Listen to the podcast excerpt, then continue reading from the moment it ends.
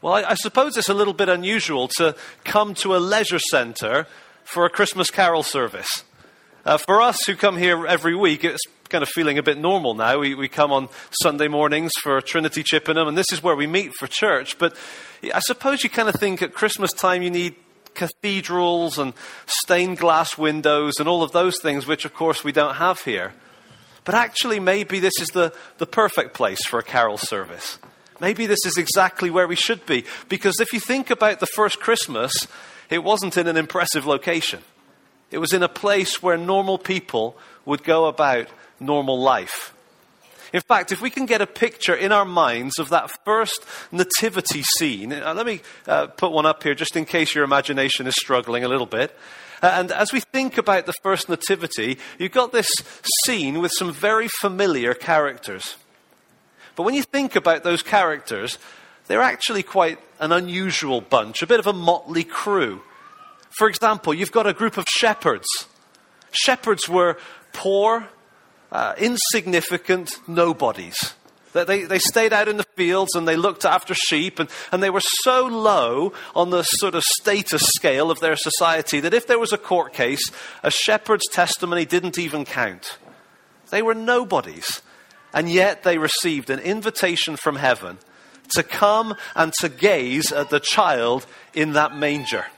And so you've got shepherds, nobodies, poor, local people. And they're joined by another group of people. Uh, what were the other people called? I suppose we call them kings sometimes. Yeah, go ahead. The three wise men. Good job. And the wise men, we don't know if there were three, but they had three presents. And so normally there's three. On this picture, I think there's only two. But these wise men came, and they came from a long, long way away, from another country. And they were all probably dressed in their, in their fine attire, and they carried these gifts. I mean, Mary and Joseph weren't used to getting gold. This was kind of special. And when they came, they were so significant and, and so uh, out of the ordinary that they caused a stir throughout the land. And they too, just like the shepherds, had received sort of a heavenly invitation, uh, and uh, they followed the star, and they came, and eventually they arrived where the baby Jesus was. Now, some people like to say that they probably arrived quite a bit later because it says in the Bible that the wise men came to the house where the child was. Now, actually, I think they could have come the same night. And the reason for that is because I'm not convinced that Jesus was born in a stable uh, or a cattle shed or even a cave. What was going on, I think, that first Christmas, as Mary and Joseph came to Bethlehem, they were trying to find a guest room. That's the word that we've translated as inn in our Bibles, but they were trying to find a guest room. And so on each house, they'd have a guest room added. And as they came to, to the people that they would probably stay with, relatives or contacts, they said, We're really sorry, but our guest room is full. And then I imagine they would have brought them into their living room people in the Middle East don't send anybody out to a stable. And in the living room, you say, well, how can it be the living room? Come on, there was a manger there. Well, actually, the living room is where they bring the animals at night. They bring in their couple of sheep and the donkey and lock the door so nobody could steal the animals. And then they'd have their animals secure, and let's face it, they'd have central heating for the night as these animals would be in, in the house. And, and right there in the floor, uh, either freestanding or cut out of the floor, would be the feeding trough, the manger. And so I think it's quite possible that the wise men came knocking on the door and came in into this fairly confined space alongside Mary and Joseph and the shepherds. I mean, that's, a, that's a set of extremes, isn't it? You've got the, the poor and the rich. You've got the locals and the foreigners. You've got the nobodies and the somebodies. You've got these very significant people right next to some very insignificant people. And right in the center of the picture is a couple Mary and Joseph. They were a young couple. Joseph was a carpenter. He had his life before him, he had his wedding before him, and then he had his fiancee before him pregnant. He wasn't anticipating that.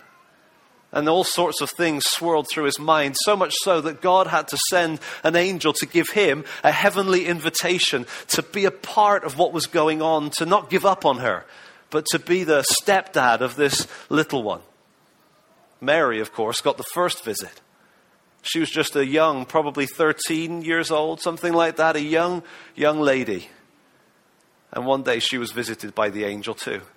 And the angel said to her, You're highly favored by God, and, and you're going to have a child. And, and she was open to this whole suggestion, but she sort of scratched her head. She said, How's this possible? And the angel had to explain that this is possible because the Spirit of God is going to come upon you so that the child inside you is Christ the Lord, the Savior of the world. And so she was invited by a heavenly visitor to be a part of the greatest story ever told. So if you think about it, you've got shepherds and you've got wise men, you've got Mary, you've got Joseph, you've got the, uh, the poor and the rich, the significant, the insignificant, the locals, the foreigners. You've got the male, the female. You've got a very complicated family situation. You've got, if you like, a blended family before they've even started with a stepdad on the scene. I mean, the whole thing is really remarkably complex. And yet, this was the way God designed it. This was the way Jesus designed it because, of course, he is the only person ever born who got to choose where and when and how. And he chose that. Why? I think the reason for that is because God loves to bring people together. There's a verse in the Bible that says this In Christ, God was reconciling the world. Remember what the angels said to the shepherds? They spoke and they sang about glory to God in the highest and on earth, peace. The Christmas message is a message of peace. Who else could bring together all corners of society and different cultures and different kinds of people and bring them into one room, united around this little baby boy? Has anyone seen the Sainsbury's advert on television this Christmas? The Sainsbury's advert. If you haven't seen it, you need to look it up online or, or find it somehow. It, it, it's a, a depiction of what happened 100 years ago. 100 years ago, the Great War, the First World War, was happening, and, and the, the soldiers were facing their first Christmas away from home in the trenches. My great grandfather was there. And they were in these trenches, and as Christmas came, the sound of Silent Night came wafting out of the German trench, and the British trench joined in. And the fighting stopped, and as, as the day dawned, they came into no man's land. And they played football with one another. Now, apparently, my son tells me that the score was 3 2 to Germany which is kind of typical, isn't it? It's been pretty much that way for most of the century since. But I will just want to point out one other fact. They were playing with two extra players. Okay, so let's not feel too bad about it. I think we could have won. But they, they played football together in no man's land. It was a beautiful moment of truce and peace in the midst of conflict. And just a few hours later, back in their trenches. The senseless killing continued, and hundreds of thousands of young men lost their lives. Is that what Christmas is about? Just a little bit of peace in a, in a world full of war? I don't think so. And if we had the time, we could tell story after story of how God has brought people together because of Jesus people with different color skin, people with different socioeconomic status, people from all sorts of different backgrounds, and united them together to serve each other and to serve the world. But actually, the big story of Christmas is not just that in Christ God was reconciling the world. But I want to finish that phrase. In Christ, God was reconciling the world to himself. That's the big news. That little bundle of flesh. Seven pounds? I don't know. What, what size were babies in those days? Six, five, seven, eight pounds, whatever he was, he was tiny and helpless. That little newborn cry, so precious for a few weeks. And, and just a little one that can do nothing for himself. And yet that was God's son. Choosing to come into this world, choosing to become one of us so that he could bring us to God. That's the message of Christmas. It's not a, a, sentimental Christmas card image. It's a life transforming truth that here at Trinity Chippenham we find gloriously exciting. That the, the God who created everything, the Father and the Son and the Spirit, that's what we use the word Trinity for. This God, the God who made everything, has forever been in this loving relationship The Father loving the Son, and the Son loving the Father. And the Father sent the Son so that the Son could share his relationship with his Father with us. In many of those stories, many of those invitations, the message was this there's a Savior who's going to save people from their sins.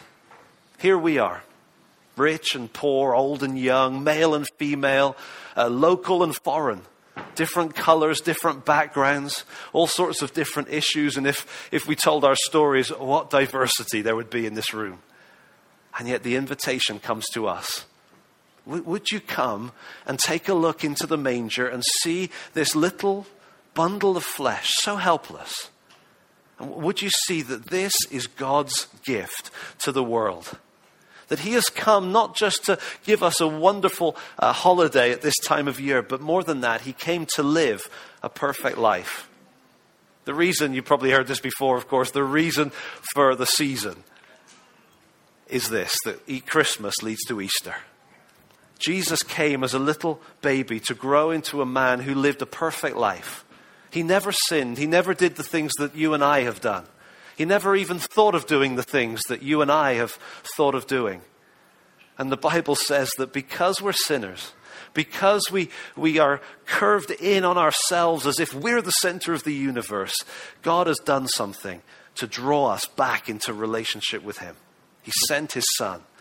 And he came as a baby that first Christmas, and he grew to be a man, and eventually Easter.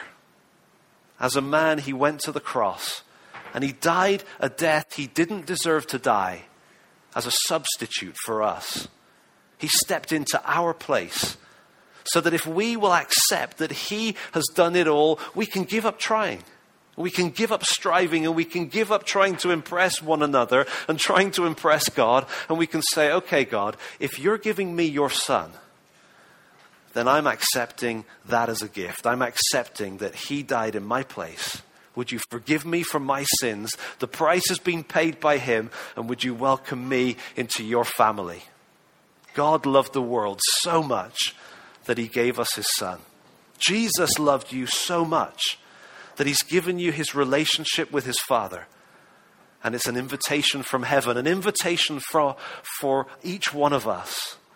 And it's my prayer that as we go through this Christmas season and, and we see the lights and we see the trees and we see the nativity scenes, that we'll remember this is God stepping in to invite each one of us, no matter how insignificant we may feel, inviting us to come and have relationship with God, the relationship that we were designed for. No matter what we've done, no matter how disqualified we feel, God loves you and He's given you His Son to prove it. In Christ, God was reconciling the world. Rich and poor, old and young, male and female, black and white, all people, He was reconciling the world to Himself.